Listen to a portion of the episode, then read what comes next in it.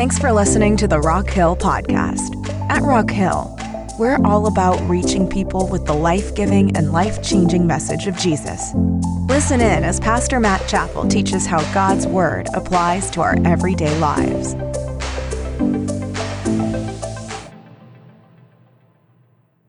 And if you have a Bible, you can go and go to uh, the book of Daniel.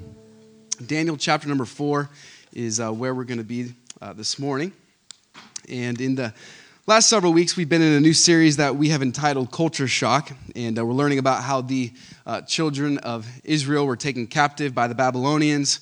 And uh, they were brought into a brand new culture, a brand new city. And they were forced to learn a new diet and learn a new language and, and learn a new uh, schooling system and education and indoctrination and different things. And this was the ultimate culture shock.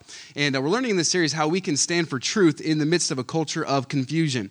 And uh, we are living in a culture where um, it's really whatever you think is great and live, live your own truth. And, and uh, how can we live for uh, absolute truth? And how can we live according to a higher moral standard in the midst of this culture? And uh, that's what we're talking about throughout this series. And this week we're going to be in the book of Daniel and uh, Daniel chapter number four. And if you're there, would you say amen? Amen. amen. And uh, today, I'd like to talk about the greatest single problem in our culture. The greatest problem in our culture. And uh, it's not money, it's not media, it's not entertainment, it's not uh, the government. The greatest problem in our culture today is the sin of pride. And today I want to talk about the pride problem. And uh, we're going to learn about this problem in Daniel chapter number four and how we can get victory over uh, this problem. And we're going to read uh, uh, several verses this morning. If you have a Bible, I want to encourage you to keep it ready throughout uh, our time together this morning. I'm going to refer back to these verses often, but uh, for sake of time, uh, we're going to read two verses to get started, and then really we're going to cover the entirety of chapter number four. And so if you have a Bible, go ahead and keep it ready. Uh, but for, for sake of time, let's read verses uh, number 30 and 31. The Bible says this The king spake, and uh, this is, of course, Nebuchadnezzar, the king of Babylon, the most powerful man in the world, 2,500 years ago. And the king spake and said, Is not this great Babylon that I have built for the house of the kingdom by the might of my power? Everybody say, My power. And for the honor of my majesty? Nebuchadnezzar was admiring his kingdom. Verse number 31. While the word was in the king's mouth, there fell a voice from heaven saying, O King Nebuchadnezzar, to thee it is spoken, the kingdom is departed from thee. Let's have a word of prayer this morning. Father, thank you for this day you've given us, and God, thank you for uh, this opportunity to uh, worship you this morning, and God, thank you for. Um, the honoring worship that was to you today, Lord. I pray that we can uh, continue that spirit of reverence uh, uh, in this uh, sermon time, Lord. I pray that you would fill me with your spirit. Give me the words to say that would be helpful and uh, beneficial for us today, Lord. I pray that we can uh, really have a holy focus on your word today. God, I pray that, that we would have a clear understanding of, of how to conquer this problem of pride that so often creeps into our lives. And we love you. In Jesus' name, and everybody said, Amen. This past week, Katie and I were able to go on a date together, and we were looking forward to this time. And we had been planning and preparing to go on a date night. And uh, we had some babysitters that came to the house. And, and uh, before we uh, uh left to go on the date, uh, my oldest daughter, Liv, I, I, brought her over and I said, Now, Liv, if you're really good while we're gone, I'm going to bring you back a surprise.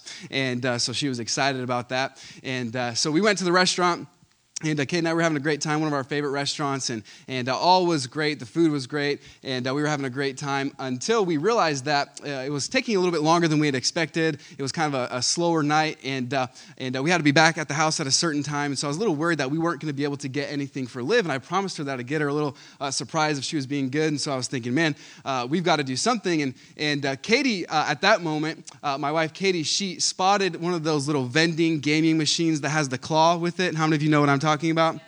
And so Katie said, uh, "I think that I can win Liv a toy over there." And uh, I said, "I said no, you cannot." I said those those things are are always rigged. You never win. I've tried it before. Uh, uh, let's not let's not waste our money on that. And Katie said, "No, I really think that I could win." And I said, "I really think that you cannot win. So let's not try to do that." And uh, before I know it, Katie's over there and she's putting a dollar in the vending machine, despite my godly counsel that I gave to her in that moment. And uh, and she put it in. I'm just like, "Come on, this is we just wasted. There goes a dollar. You know, there it goes." And uh, she put it in there, and the claw goes down, and wouldn't you know it? The first try, she grabbed a hold of one of those toys in there, and she is so excited. The claw brought it back up. I look over at her. She is literally both hands in the air, celebrating the fact that she just won. And I'm just like, you got to be kidding me! Like, you know, like, like this is ridiculous. She is, she's celebrating. She's so happy, filled with joy, but she forgot to do one very important thing there is a release button to release the toy into the bin where you can get it. And she forgot to press the release button, and the claw went back to the middle and dropped the toy right back into the middle. And I was like, come on. And so she's like, I think I can win again. We wasted four more dollars and did not get that prize that, uh, that night. And so I was like, come on, you got to be. To make matters worse, we, we, we went home and, you know, uh, trying to explain to a four year old that we almost won a toy for her is not going to, you know, not going to cut it. And uh, she was not very impressed with that, with that story. And I thought about that situation and I thought that is not too dissimilar to where we often find ourselves in life. A lot of times we can be in a moment or a season in life where we think, hey, I'm winning.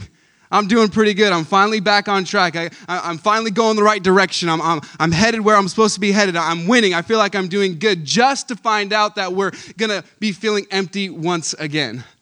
Just to feel like, man, I think I'm going the right direction. Then we get the rug taken out from beneath us and we're, fa- we're falling back on our face once again. And the Bible tells us in, in 1 Corinthians chapter 10, verse number 12, Wherefore let him that thinketh he standeth take heed lest he fall.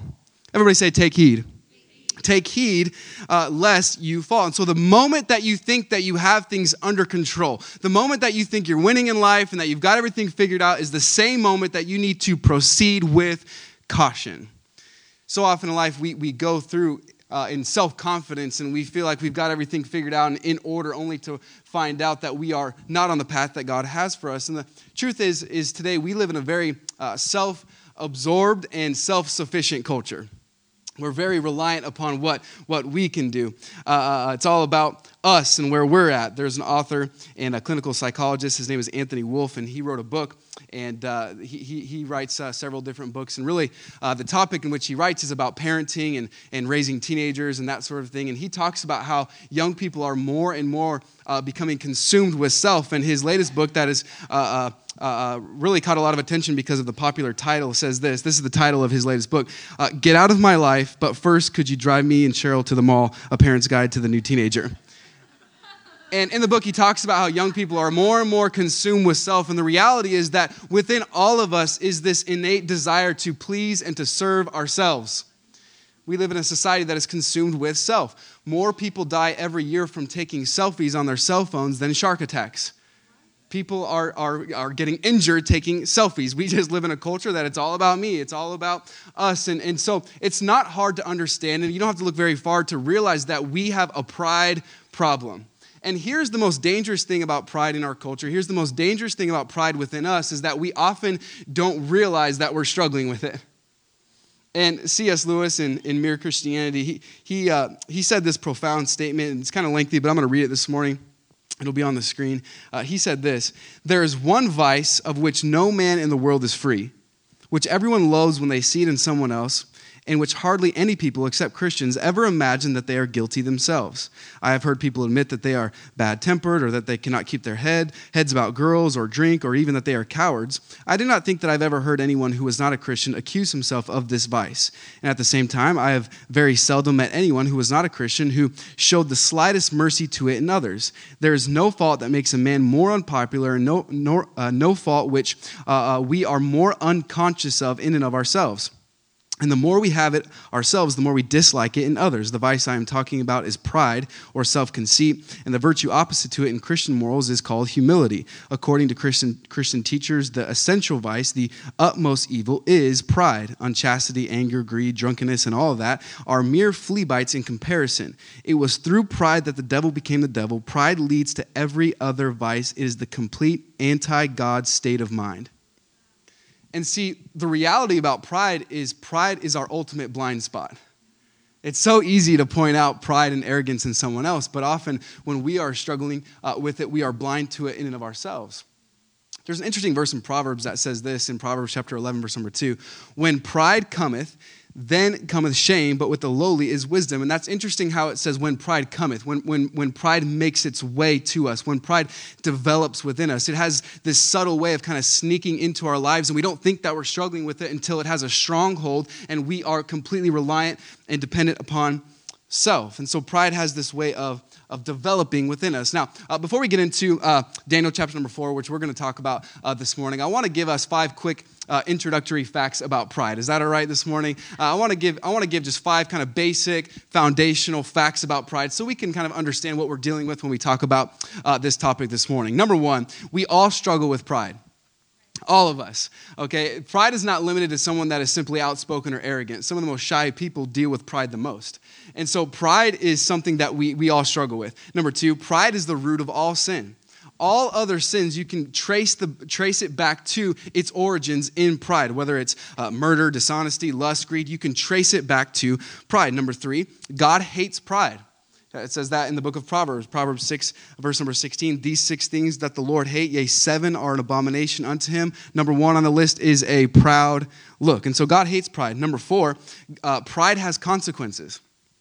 The Bible says this in Proverbs 16, verse number 18 Pride goeth before destruction, and a haughty spirit before of fall. And so pride has consequences. But number five, and here's the good news pride can be conquered. Uh, pride can be conquered. And the Bible says this in James chapter 4, verse number 10 Humble yourselves in the sight of the Lord, and he shall lift you up. The way up is down. And, and so uh, we can get victory over pride. And that's what I want to talk about this morning. And so if you have your Bible in Daniel chapter number 4, um, we're going we're gonna look at this story and see uh, how it relates to this idea of pride. And, and uh, uh, uh, Daniel is here in Babylon, and Uh, uh, the man that is struggling with pride in Daniel chapter number four, of course, is Nebuchadnezzar.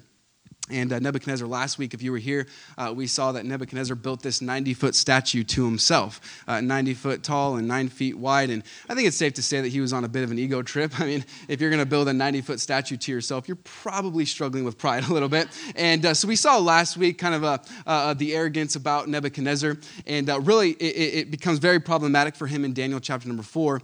And throughout this whole process, we learn how we can get victory over pride in our lives. And it's a very powerful example in Scripture, Daniel chapter number four. And so, what I'd like to do this morning is give uh, uh, five ways that we can conquer pride. Five ways that we can conquer pride. Do you want to hear them?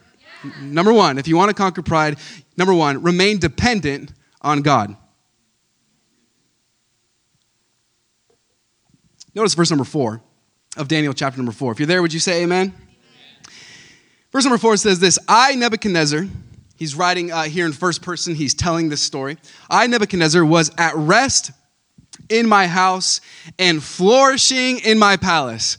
Nebuchadnezzar starts this narrative and he says, Let me tell you this story. One day I was in one of my many beautiful palaces and I was resting and I was having a great day and I was enjoying uh, uh my flourishing kingdom. I was enjoying Babylon. All was well uh, in the world. Nebuchadnezzar was literally on top of the world, the most powerful man uh, in the world at this time. And this story is characterized and begins with Nebuchadnezzar's prosperity, his success.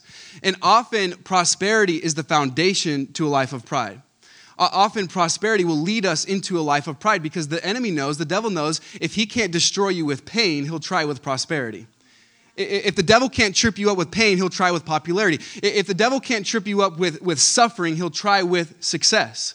And so here's Nebuchadnezzar, and, and, and, he's on top of the world, and his city is flourishing, and all was well, and he's having all these blessings, and things were going great, and he was completely dependent upon self. At this time in Daniel chapter 4, Nebuchadnezzar was in his 50s, and literally he had conquered the known world. He, he, he had experienced success to uh, the highest, and he was very self sufficient. Here's the problem about self sufficiency is when we are self sufficient, by default, we are no longer God dependent when we are self sufficient, when I can handle this, I got this, when, when we think that we've got things figured out and we are self sufficient, by default, we are no longer God dependent. And when we are no longer God dependent, we are no longer living by faith, we're no longer walking by faith, and in so doing, we are no longer honoring God. And so and so he is very self-sufficient and he's, he's thinking i got things figured out. The bible says this in 2 corinthians 4 verse number 7 but we have this treasure in earthen vessels that the excellency of the power may be of god and not of us. Paul said hey it's not about us. It's not about what we can do. It's all about what god can do in and through us. And so be very careful when you start to experience blessings and when good things start to come your way because a blessing can quickly turn into a burden if you do not remain dependent on god because the problem with blessings is, is we start to think, I'm doing pretty good. I, have experienced some success. I've, I've done well. And then we start to trust ourselves and not trust in God. And uh, over the last 10 years or more, there's been this legal battle in the state of Kentucky with their Department of Homeland Security. And uh, there is a little uh, frame in their offices, um, and it says on the frame a, a Bible verse. And uh, underneath the Bible verse, I think it's Psalms 127, verse number one. I think we have a picture of it this morning it says underneath the safety and the security of the commonwealth cannot be achieved apart from the reliance upon almighty god. And they're saying hey we can't really uh, achieve uh, security and safety apart from relying on god. And so so many people have been uh, in uproar about this and atheists have sued to try to get this thing taken down just this little small frame. And so many people are upset because to the world it is foolish to rely on god to, to the world, it's foolish to have faith in God. God is just a crutch. Why can't you just handle things in and of yourself? Why can't you just do it on your own? Why, why do you need to rely on anyone else? Why do you need to trust in, in someone else? Just handle things uh, by yourself. But the Bible tells us this in Jeremiah chapter 17, verses 5 through 8. The prophet Jeremiah, he says this Thus saith the Lord, Cursed be the man that trusteth in man Cursed be the man that trusteth in man himself and maketh flesh his arm or his strength. If, if you're just relying on how strong you can be, and whose heart departed from the Lord, for he shall be like the heath in the desert, and shall not see when good cometh, but shall inhabit the parched places in the wilderness. Everybody say the wilderness. In a salt land and not inhabited. But blessed be blessed is the man that trusteth in the Lord, and whose hope uh, the Lord is, for he shall be as a tree planted by the waters. And so, what is the prophet Jeremiah telling us? He's saying, hey, if you're going to trust in yourself, if you're going to trust in other people, if you're going to trust in man, you're going to find yourself wandering in the wilderness, searching and longing for more. But if you trust in Jesus, if you trust in God, if you remain dependent on God, you will be like a tree planted by the water. You will experience blessings and you will experience the provision from God alone. Does anybody believe today that we ought to remain dependent? Dependent upon Almighty God and say, hey, it's not about me and what I can do. It's not about trusting in myself. It's about re- remaining reliant on God. And here's Nebuchadnezzar, and you have to picture the scene. He's just in his palace thinking, man, I'm doing pretty good. The most successful man in the world, but he was very self sufficient. And everything was going fine until verse number five. And we're going to take a little bit of time and I'm going to read uh, several verses. And so if you got your Bible, we've got to uh, understand the story and what happens next in Daniel chapter 4. Notice verse number 5. If you're there, would you say amen? amen? It says this And I saw a dream which made me afraid, and the thoughts upon my bed and the visions of my head troubled me. So Nebuchadnezzar, he has this dream that really bothers him. Therefore, verse number six, made I a decree to bring in all the wise men of Babylon before me, that they might make known unto me the interpretation of the dream. Verse 7 Then came in the magicians, the astrologers, the Chaldeans, and the soothsayers, and I told the dream before them, but they did not make known unto me the interpretation thereof. And so it reminds us of back in Daniel chapter number 2 when Nebuchadnezzar had his first dream and he wanted to know what it meant and what it was. And he called in the magicians, the astrologers, the soothsayers, the Chaldeans, and he said, Hey, tell me what this means. And, and they couldn't tell him. And rather than learning from his lesson, he goes ahead and he tries to ask them again. And he calls that same group of people in there. And is not that the definition of insanity, doing the same things over and over and over again and expecting different results? And, and he goes and he asks these people, tell me, uh, tell me what this dream means. And of course, they can't tell him. And by the way, whenever you're searching for real, true answers in life, the world's not going to have them. Real, true answers are always found in the Word of God. Real answers about life and purpose and eternity is found within God's Word. And they didn't know what the answers were. And so they called in Daniel, verse number 8. But at the last, Daniel came in before me, whose name was Belteshazzar, according to the name of my God, in whom is the spirit of the holy gods. And, and before him I told the dream, saying, O Belteshazzar, master of the magicians, because I know that the spirit of the holy gods is in thee, and, and no secret troubleth thee, tell me the visions of my dream that I have seen and the interpretation thereof. Thus were the visions of, uh, of my, mine head in my bed. I saw and behold a tree in the midst of the earth, and the height thereof was great. And so the next few verses that I'm going to read are basically Nebuchadnezzar telling his dream what his dream was. How many of you have ever had um, an interesting dream? Can I see your hands? You've, you've taken too much NyQuil the night before, something like that, and you just had a crazy dream. Well, Nebuchadnezzar is about to have this, this crazy dream. And basically, the dream revolves around this giant tree, this tree that reaches up to heaven, and it's so wide that it spreads throughout the whole earth. And he's telling this dream to Daniel, God's man. Verse number 11. And the tree grew and was strong and the height thereof reached unto the heaven, and the sight thereof to the end of all the earth. The leaves there, thereof were fair, and the fruit thereof much, and, and in it was meat for all. The beasts of the field had shadow under it, and the fowls of the heaven dwelt in the boughs thereof, and all the flesh was fed of it. And I saw in the visions of my head upon my bed, and behold, a watcher, or an angel, and holy one came down from heaven, and cried aloud, and said thus, Hew down the tree and cut off his branches, shake off his leaves, and scatter his fruit. Let the beasts get away from under it, and the fowls from his branches. Nevertheless, leave the stump of his roots in the earth, even with a band of iron and brass, and in the tender grass of the field, and let it be wet with the dew of heaven, and let his portion be with the beasts in the grass of the earth. And then verse number 16 says this Let his heart be changed from a man's. Now, all of a sudden in the dream, we go from a tree to a person. Did you see that? In verse number 16, all of a sudden it says, Let his heart be changed from a man's, and let a beast's heart be given unto him, and let seven times pass over him, or seven periods of time. Most commentators say seven years pass over him. Verse number 17. This matter is by the decree of the watchers and the demand by the word of the holy ones to know, or to the intent that the living may know that the Most High ruleth in the kingdom of men and giveth it to whomsoever he will, and setteth, uh, setteth up over it the beast of men. So this dream that Nebuchadnezzar has, it's basically this, this tree that reaches all the way up to heaven and, and it's providing shelter uh, for all the animals and providing food and everything is going uh, great. And this tree is repre- uh, representing Nebuchadnezzar and his kingdom and how great and powerful and wonderful and big it was. And uh, verse number 18, this dream I, King Nebuchadnezzar, have seen. Now, uh, now thou, O Belteshazzar, declare the interpretation thereof, for as much as all the wise men of my kingdom are not able to make known unto me the interpretation, but thou art able, for the spirit of the holy gods is in thee. Okay, so uh, if you're tracking with me so far, would you say amen?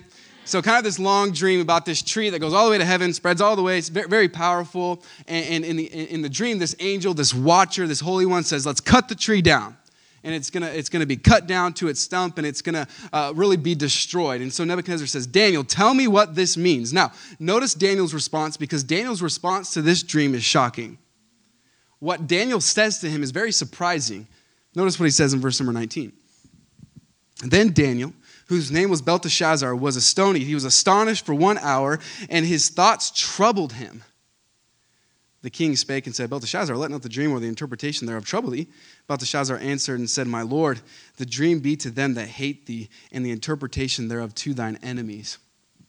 And so you have to kind of picture the scene. Nebuchadnezzar tells Daniel this dream, and, and Daniel hears it and he's astonished. And he looks at Nebuchadnezzar and he says, Man, I, I wish this dream upon, upon your enemies. I, I wish that this dream was uh, for the people that hate you. I, I don't want this dream to be about you, Nebuchadnezzar. And he was troubled and he was burdened, and now all of a sudden he has compassion for Nebuchadnezzar. Now, wait a minute. Nebuchadnezzar is the one that went in and invaded Jerusalem and took Daniel away from his friends and family. Nebuchadnezzar is the one that took him captive. Nebuchadnezzar is the one that just threw his three friends into a fire. Nebuchadnezzar was an evil, wicked man that, that, that took everything away from Daniel, took him away from his home, his friends, his family, his religion, what he believed, stripped everything away from him. And now, when Nebuchadnezzar gets this dream, and, and this dream signifies that his kingdom is going to come to an end, this tree is going to be cut down, Daniel responds by saying, I wish this wasn't going to happen to you. Why could Daniel do that? I'll tell you why. Daniel chose to forgive. Daniel demonstrated compassion. He said, You know what? I know that this has not been easy. I know that you've been cruel and mean and you've killed uh, friends and family, but I want to demonstrate compassion to you. I want to demonstrate forgiveness to you this morning. I don't know who's wronged you. I don't know who has hurt you. I don't know what kind of bitterness you might be carrying, but I want to say this. If God has forgiven the inexcusable in us, then certainly we can learn and try and attempt to forgive other people in our lives.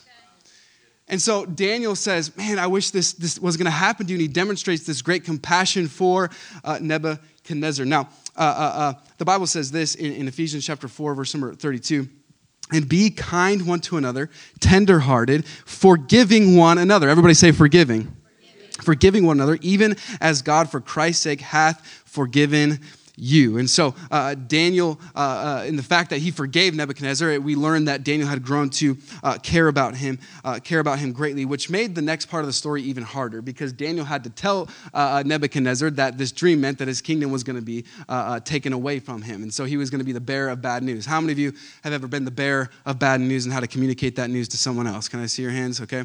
Um, so Daniel has to share this bad news with Nebuchadnezzar and tell him, Your kingdom is about to come to an end. And this brings us to a principle that we've really learned uh, several times throughout this series that as followers of Jesus, we are commanded and instructed to speak the truth in love.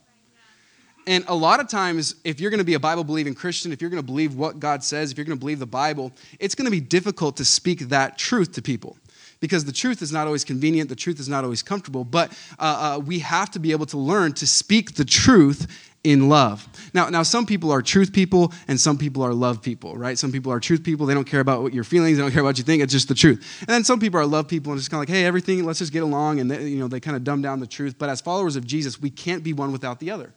We, we have to balance truth and love. And we see that perfectly exemplified in Daniel. He loved him. He showed compassion on him. He forgave him, but he spoke the truth. And so he's about to uh, reveal and tell Nebuchadnezzar exactly what this dream means. If you're still with me, would you say yes? yes. Verse number 20 The tree that thou sawest, which grew and was strong, whose height reached unto the heaven, and the sight thereof to all the earth, whose leaves were fair, and the fruit thereof much, and in it was meat for all, under which the, the beasts of the field dwelt, and upon whose branches the fowls of the heaven had their habitation. Watch this, verse number 22. It is thou.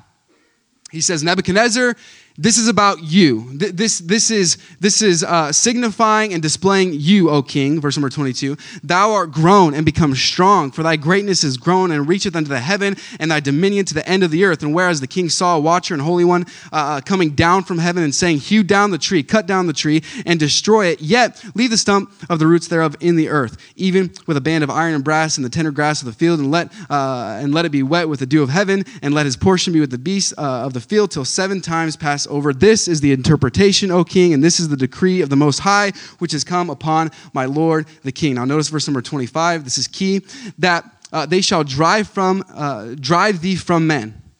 He's telling Nebuchadnezzar what's going to happen to him. They're going to drive thee from men, and thy dwelling shall be with the beasts of the field. And they shall make thee to eat grass as oxen, and they shall wet thee with the dew of heaven, and seven times uh, shall pass over thee. Watch this, until thou know that the Most High ruleth in the kingdom of men, and giveth it to whomsoever he will.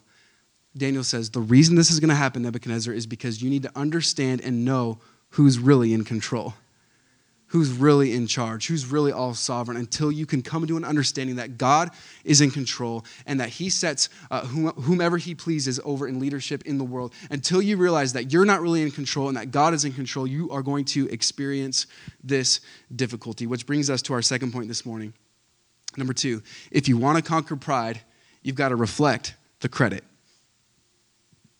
If you want to conquer pride, number one, remain dependent on God. But if you want to conquer pride, number two, reflect the credit. Now, verse number 25 says, Nebuchadnezzar, you're going to be cut down and you are going to experience this misery. Why? Because he never gave credit back to God. He was accepting rather than reflecting the credit that belonged to God. Misplaced credit in our lives always robs glory from God. And so Nebuchadnezzar was not giving the credit that uh, belonged to God. Can I ask you this morning, are you reflecting the credit that belongs to God? Are you giving him the glory? Are you giving him the credit? Every time you get a compliment, it's a test. Hey, hey good job on that. You did a great job. And man, you, that was awesome. Way to go. And in that moment, you have a decision. Am I going to say, yeah, you know, I did do pretty good at that. And, and yeah, yeah, that was pretty awesome. I did work hard at that and, and, and become very uh, filled with self. Or are you going to say and realize, you know what? God gave me the ability to do that. And God gave me the thoughts to think that. And God gave me the strength to do that. And God gave me everything that I need in life. It's really all about Him. The Bible says every good gift and every perfect gift is from above. Anything good in our lives is because God enabled us and allowed us to have it and to fulfill it. And so we have to decide are we going to reflect the credit and give it back to God, or are we going to accept accept the credit because we think that we deserve it. And that is what Nebuchadnezzar was struggling with. And probably the most famous example of this in the Bible is in Acts chapter number 12, speaking of Herod. And that says this And upon a set day, Herod, arrayed in royal apparel, and sat upon his throne and made an oration unto them. And, he, and the people gave a shout, saying, It is the voice of a God. And so they're saying, Herod, wow, he gave this beautiful speech, this beautiful oration. And, and they're saying, this is, uh, uh, this is the voice of a God and not of a man. And immediately the angel of the Lord smote him. Watch this, because he gave not God the glory. He gave not God the glory, and he was eaten of worms, and he gave up the ghost. Why? Because he started to accept the credit that he was something bigger than he actually was. And so we have to be very careful in life. Are we going to accept or reflect the credit that ultimately belongs to God? Number three, if you want to conquer pride, recognize God's mercy. If you want to conquer pride, number three, recognize God's mercy. Now, there is this detail in Nebuchadnezzar's dream that I don't know if you picked up on, but it kind of is a reoccurring thought in, in his dream. And uh, we see it in verse 15, 23, and 26. In, in verse number 15, it says, Nevertheless, leave the stump of his roots in the earth. And so the angel comes and says, Nebuchadnezzar, you have this great kingdom, this great massive tree, in Babylon, so impressive and it's so amazing, but, but, but it's going to be cut down. Nevertheless, leave that stump there. Leave, leave a little bit of that tree left. In verse 23, we see the same thought. In the middle of the verse, it says, Yet leave the stump of the roots thereof in the earth.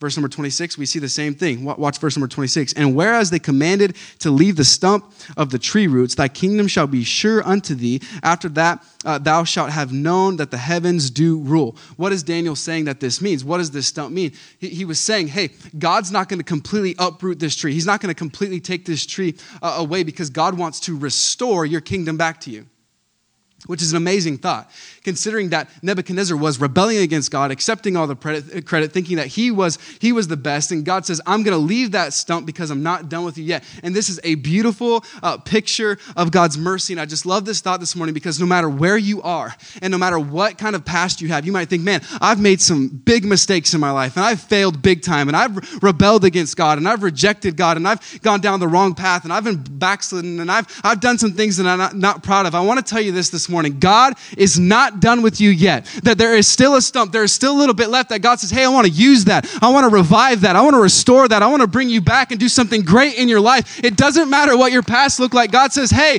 there's still some left. I want to do something great in your life. And so every time you start to be consumed with self, think about that stump. Think about how great God has been in his mercy in our lives. The Bible says that God is rich. Everybody say rich. That God is rich in mercy. He, he loves us so much that he wants to give us this mercy and restore us. Thomas Watson, he said this God is more willing to pardon than to punish. Mercy does more uh, multiply in him than sin in us. Mercy is his nature. Ephesians, but God who is rich in mercy for his great love. Everybody say great love. Wherewith he loved us, even when we were dead in sins, hath quickened us together with Christ. By grace are you saved. And so we have to recognize that God is so merciful. You know, when we start to become filled with self and we start to become consumed with pride and we, we, we start to think uh, more highly of ourselves than we ought to think, remember the mercy of God remember that we're just sinners, just saved by grace, and God's been so good to us, and He's been so gracious and merciful to us, and we need to take a step back sometimes in our lives and recognize the mercy of God to us. And so uh, uh the stump remained because God wasn't done with Nebuchadnezzar yet. If you're still with me, would you say amen?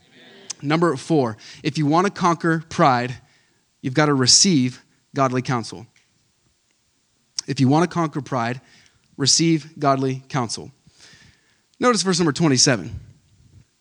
He says, Wherefore, O king, let my counsel be acceptable unto thee. So Daniel gets done interpreting the dream and he says, Here's what it means. Now I'm going to take it a step further and I'm going to give you a little bit of counsel, Nebuchadnezzar, because you need it. And uh, Nebuchadnezzar did not ask for this counsel, but Daniel went ahead and gave it anyways. And he says, Wherefore, king, let thy counsel, my counsel, be acceptable unto thee. And uh, so he starts to, to give this counsel. And by the way, how open you are to receiving counsel reveals a lot about your spiritual maturity if you welcome counsel in your life and you welcome uh, uh, pastoral leadership and biblical leaders and counselors to, to invest and to input into your life, and you don't run away from godly counsel, but you run to it because the Bible says, uh, in the multitude of counselors, there is safety.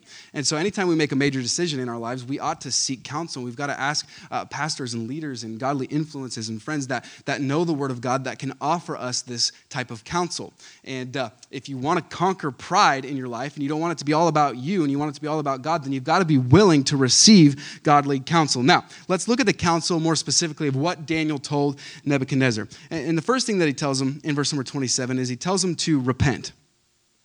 He says, Wherefore, O king, verse 27, let my counsel be acceptable unto thee, and break off thy sins he says, You got to get rid of, you got to break off thy sins by righteousness and thy iniquities by showing mercy to the poor, if, if it may be a lengthening of thy tranquility, thy, thy peace. He says, Hey, if you want God's mercy to be evident, if you want to prolong this punishment that's coming of your kingdom being torn down, then, then, then you've got to repent. Repent. The word repent in the Greek is metanoeo, and it means to, to change my, your mind. It means to turn into a different direction. And he's saying, hey, you need to repent and you need to uh, humble yourself. Did you know that, that humility is a choice? Not one time in the Bible are we commanded to pray for humility. Not one time in the Bible are we instructed to ask God for humility. Why? Because humility is a choice. And time and time again in Scripture, we are told to humble ourselves and, that God gives grace to the humble. And humility is a choice. And we need to say, you know what? I need to repent of this pride. I need to repent of these wrong priorities in my life. I need to turn and go a different direction. And humility begins with uh, a choice. Uh, Luke chapter 14, verse number 11 says, For whosoever exalteth himself shall be abased, and he that humbleth himself and chooses to humble himself shall be exalted. And so, first thing the first thing that he tells him is to repent. But then the second thing that he tells him, if you notice it in verse number 27, he says, redirect your thoughts to other people. He says, if you want my counsel, here's what I would tell you to do, Nebuchadnezzar. First thing, you got to repent. You got to get right with God, and you got to choose uh, to be humble. And then you've got to redirect your thoughts to think about other people. He, look at what he says in verse number 27. Wherefore, King, let my counsel be acceptable unto, uh, unto thee, and break off thy sins. Repent by righteousness and thine iniquities by showing mercy to the poor. Now, now why would he tell him to do that? Why in this moment does Daniel say you need to uh, show mercy to the poor? Because he's saying you need to stop thinking about yourself and start thinking about other people. This really keeps us in touch with reality. When we realize in life how much we actually have and we start to think about other people. Did you know that, that if you have change in your pocket this morning, or if you have change in your car, if you just have a little bit of extra change, then you are already in the top 90% wealthiest people in the world. According to world standards, we, we are blessed. You know, the Bible talks about the rich man. We are the rich in America. We, we have so many blessings. If we just have any money at all, we are already in the top 90%. And what Daniel is telling Nebuchadnezzar is you need to stop thinking about yourself and start showing mercy to the poor and start thinking about other people in life that need help. Proverbs 14, 21. He that despiseth his neighbor sinneth, but he that hath mercy on the poor, happy is he. Now, uh, notice what happens next in verse number 28. And all this came upon the king Nebuchadnezzar. All this came upon the king Nebuchadnezzar. Everything that God said would happen, it happened. By the way, if God said it, you can trust it. If God said it, you can know beyond a shadow of a doubt that it's going to happen. All this came upon Nebuchadnezzar. Now, notice verse number 28 or 29. And at the end of 12 months, at the end of 12 months, he walked in the palace of the kingdom of Babylon. You know what's so interesting about that? Daniel tells him what the dream means, he gives him his counsel, and then nothing happens for a year. 12 months. This, this long time of just waiting. Nebuchadnezzar never repented. He never redirected his thoughts to the poor. He just kept on doing what he was doing, kept on being consumed with pride. And we see two things here from verse number 29. We see that, that God uh, is a God of great patience, and he gives us ample time to repent. He, he gives us ample time to get back on track and to be restored and to get back doing what we're supposed to be doing. We see God's great patience, but then we also learn about our great procrastination we often put things off, so I'll, worry about that later, and I'll get right with God later, and I'll start to get serious about God later, and, and, and I have time, I have time. I'll, we just keep on pushing it off and pushing it off. And Nebuchadnezzar ignored the warning. Several years ago, I was on vacation in, in uh, Phoenix, Arizona, and I was golfing with my dad and my brother, and it was extremely hot. It was the summertime. It was like 117 degrees outside, and uh, we were golfing. And uh, I remember the, the golf carts that we were in, uh, they, they had these uh, little ice chests with ice in them and, and water bottles. Well, it was so hot outside that, that we uh, drank those water bottles within the first couple minutes, and, and I was doing whatever I could to stay hydrated and to stay cooled down. And so I, I just kept on, after I drank the water, I kept on just reaching in that ice chest, and I was grabbing ice and eating it. And and uh, grabbing ice and eating it. And I was just eating all kinds of ice. And we came down to the end of the round, and, and my dad noticed uh, this sign that was on the ice chest that said, Warning, uh, chemicals in the ice not for human consumption. And, and my dad read that out loud and he started laughing. And then he told my brother, and he, they both started laughing. I'm like, why are you guys laughing? I could die from this. You know, like, like this is serious. And, and, uh, and, uh, I was so worried uh, that I was going to become sick. Now, luckily, I did, not, I did not become sick. But the reality was there was a warning there that I chose not to look at. I didn't notice it and I ignored the warning. And so often in life, we find ourselves uh, on the edge of destruction. We find ourselves near danger because we ignore the warnings that God gives us. And God warns us through His Word and He warns us through preaching and He warns us through relationships. But so often we choose to ignore the warning and we think, I've got time. We just keep on going. And that's exactly where Nebuchadnezzar was. And that's exactly why he wound up in destruction because he failed and refused to listen to the warning. Notice verse number 30. If you're still with me, would you say amen? amen? We got a lot of verses to cover this morning. Verse 30. The king spake and said, Is not this great Babylon that I have built for the house of the kingdom of by my might and by my power? And for the honor of my majesty. Nebuchadnezzar, he just couldn't help himself. After Daniel gave him that warning, after he had experienced that dream and knew what it meant, that he was proud, after all that, one, day's, one day Nebuchadnezzar's back at his, his, his palace and he's looking at the beautiful city that he built. And Babylon was impressive, no doubt. Uh, the hanging gardens there in Babylon, considered one of the seven ancient uh, wonders of the world. And, and uh, they had a banquet hall in Babylon that Nebuchadnezzar built that seat, uh, seated 10,000 people. Um, beautiful buildings and temples and all of this, this structure. In fact, um, nine out of every 10 bricks in the city of Babylon had Nebuchadnezzar's name stamped to it. And so the city was just impressive. It was massive. And Nebuchadnezzar was looking at it all thinking, I did a pretty good job and, he just can't help himself but to, to think, I did this. This is what I've done. Now, notice verse number 31. While the word was in the king's mouth, there fell a voice from heaven saying, O King Nebuchadnezzar, to thee it is spoken, the kingdom is departed from thee. God said, Okay, that's it.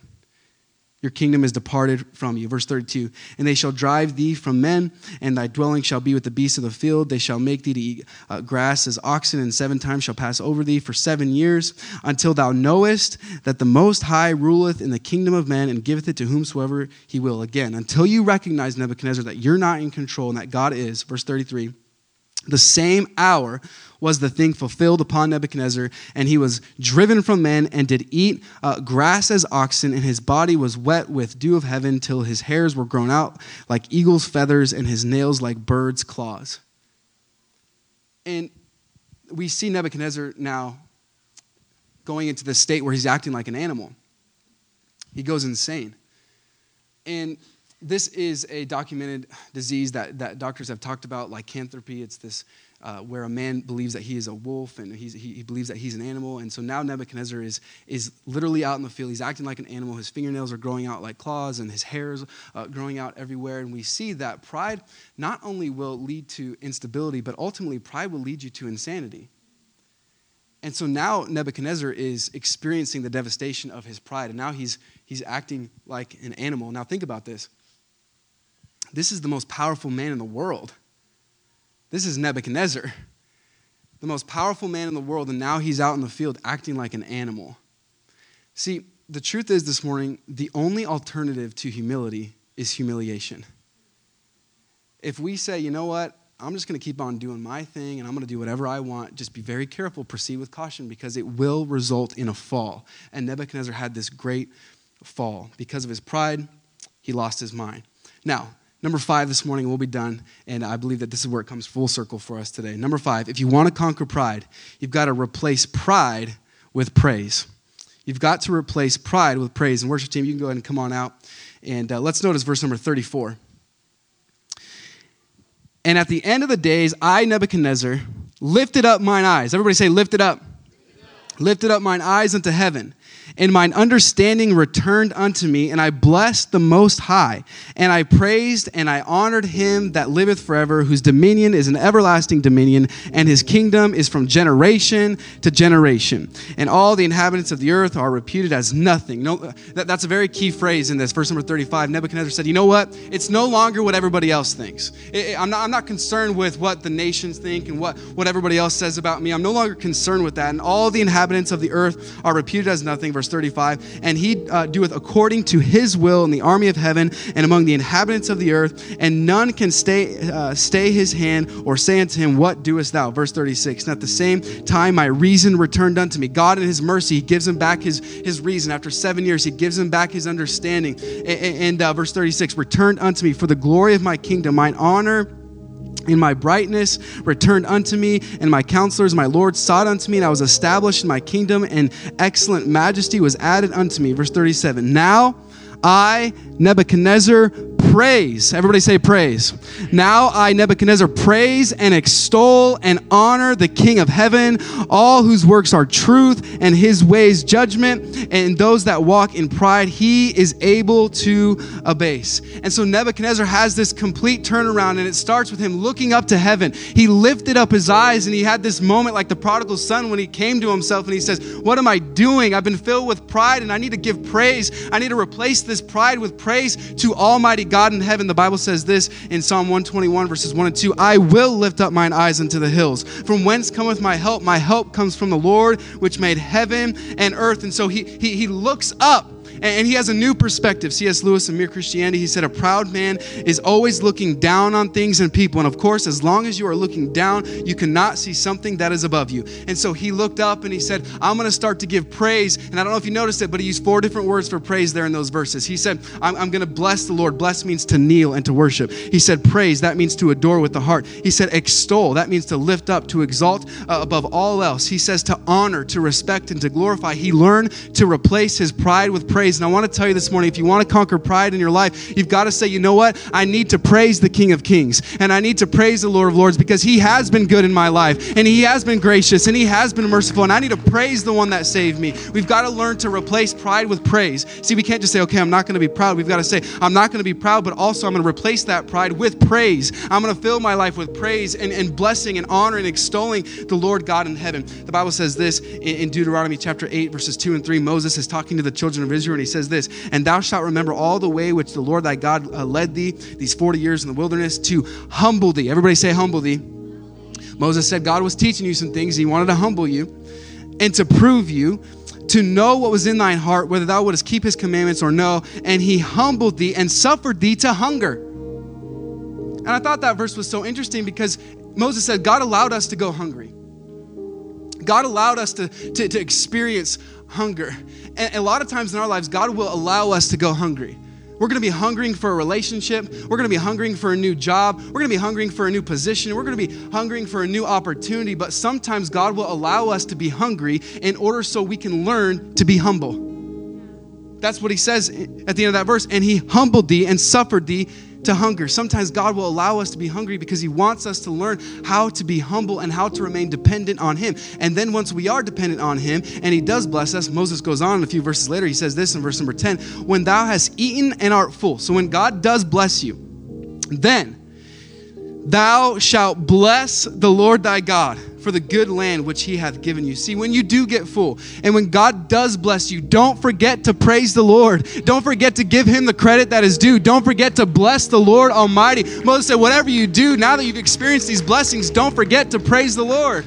Don't forget to give him the honor and the glory and the praise for it all. Nebuchadnezzar now is learning what it means to praise the Lord. And I just want to encourage you this morning our ultimate example in life is Jesus Christ. And the Bible tells us that in Philippians chapter 2 that, that Jesus became a man. He took upon him the form of a servant. He humbled himself and took upon him the form of a servant and became obedient unto death, even the death of a cross. Wherefore God hath also highly exalted him and given him a name that is above every name, that at the name of Jesus every knee should bow. And I just want to tell you that Jesus exampled and exemplified a life of humility, and he is worthy of all of our praise, and he is worthy of our worship, and we ought to praise him according according to his mighty acts and praise him according to his excellent greatness and fill the earth with his praise today. We ought to be people of praise. And praise God for what He's done in our lives.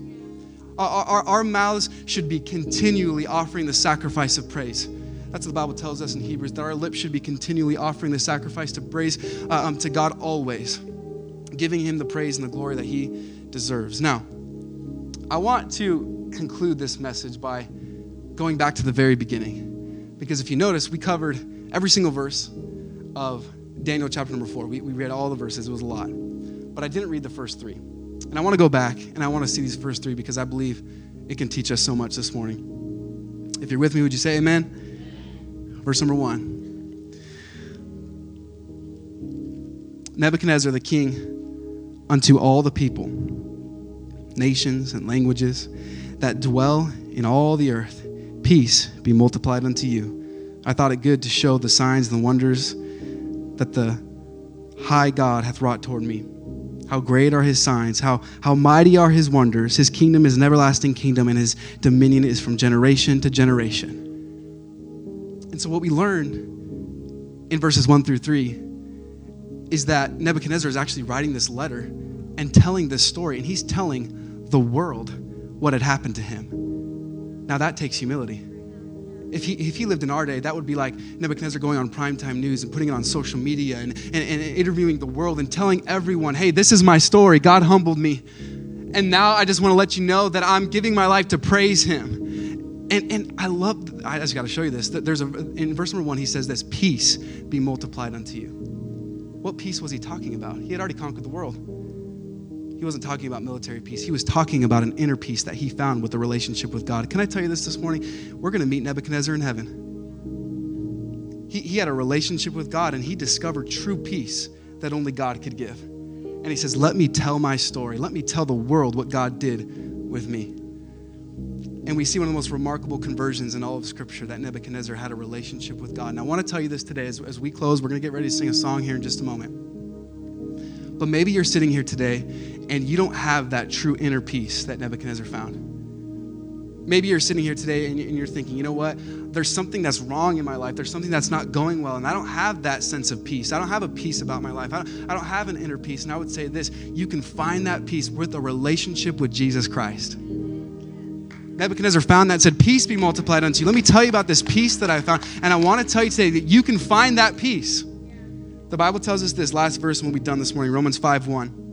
Therefore, being justified by faith, justified, the word means to be declared righteous. It means to have, have Christ's righteousness imputed on our account, on our behalf. Justified by faith uh, through a, a relationship with God. If you put your faith in Jesus Christ, you will be justified. You'll be declared righteous. You'll, you'll be saved. Therefore, being justified by faith, watch this, we have peace with God through our Lord Jesus Christ. If you want peace with God, if you want that inner peace that Nebuchadnezzar found and discovered that changed his life forever, you can discover that peace and you can find that peace with the relationship with Jesus Christ. And if you're sitting here today and you're thinking, I don't know if I have a relationship with Jesus, I've been to church, I've known about heaven, I've known about God, I've known about the Bible, but I've never really had a real relationship with Jesus. I would say to you today, today could be the best day of your life. Today could change your life forever because you can experience the life giving and life changing message message of Jesus Christ, you can experience a peace that passes all understanding that Nebuchadnezzar come, came to find. And I just want to tell you today that you can begin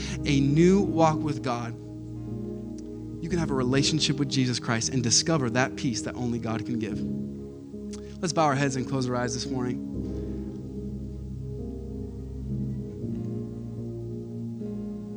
Nebuchadnezzar had to learn the hard way how to conquer pride. He battled with it, he struggled with it. But he ended up learning and he ended up replacing pride with praise.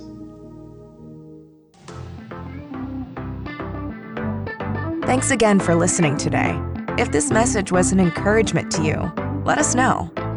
You can email us at hello at rockhill.church and keep up with all the latest news at rockhill.church or on Instagram at rockhillchurch.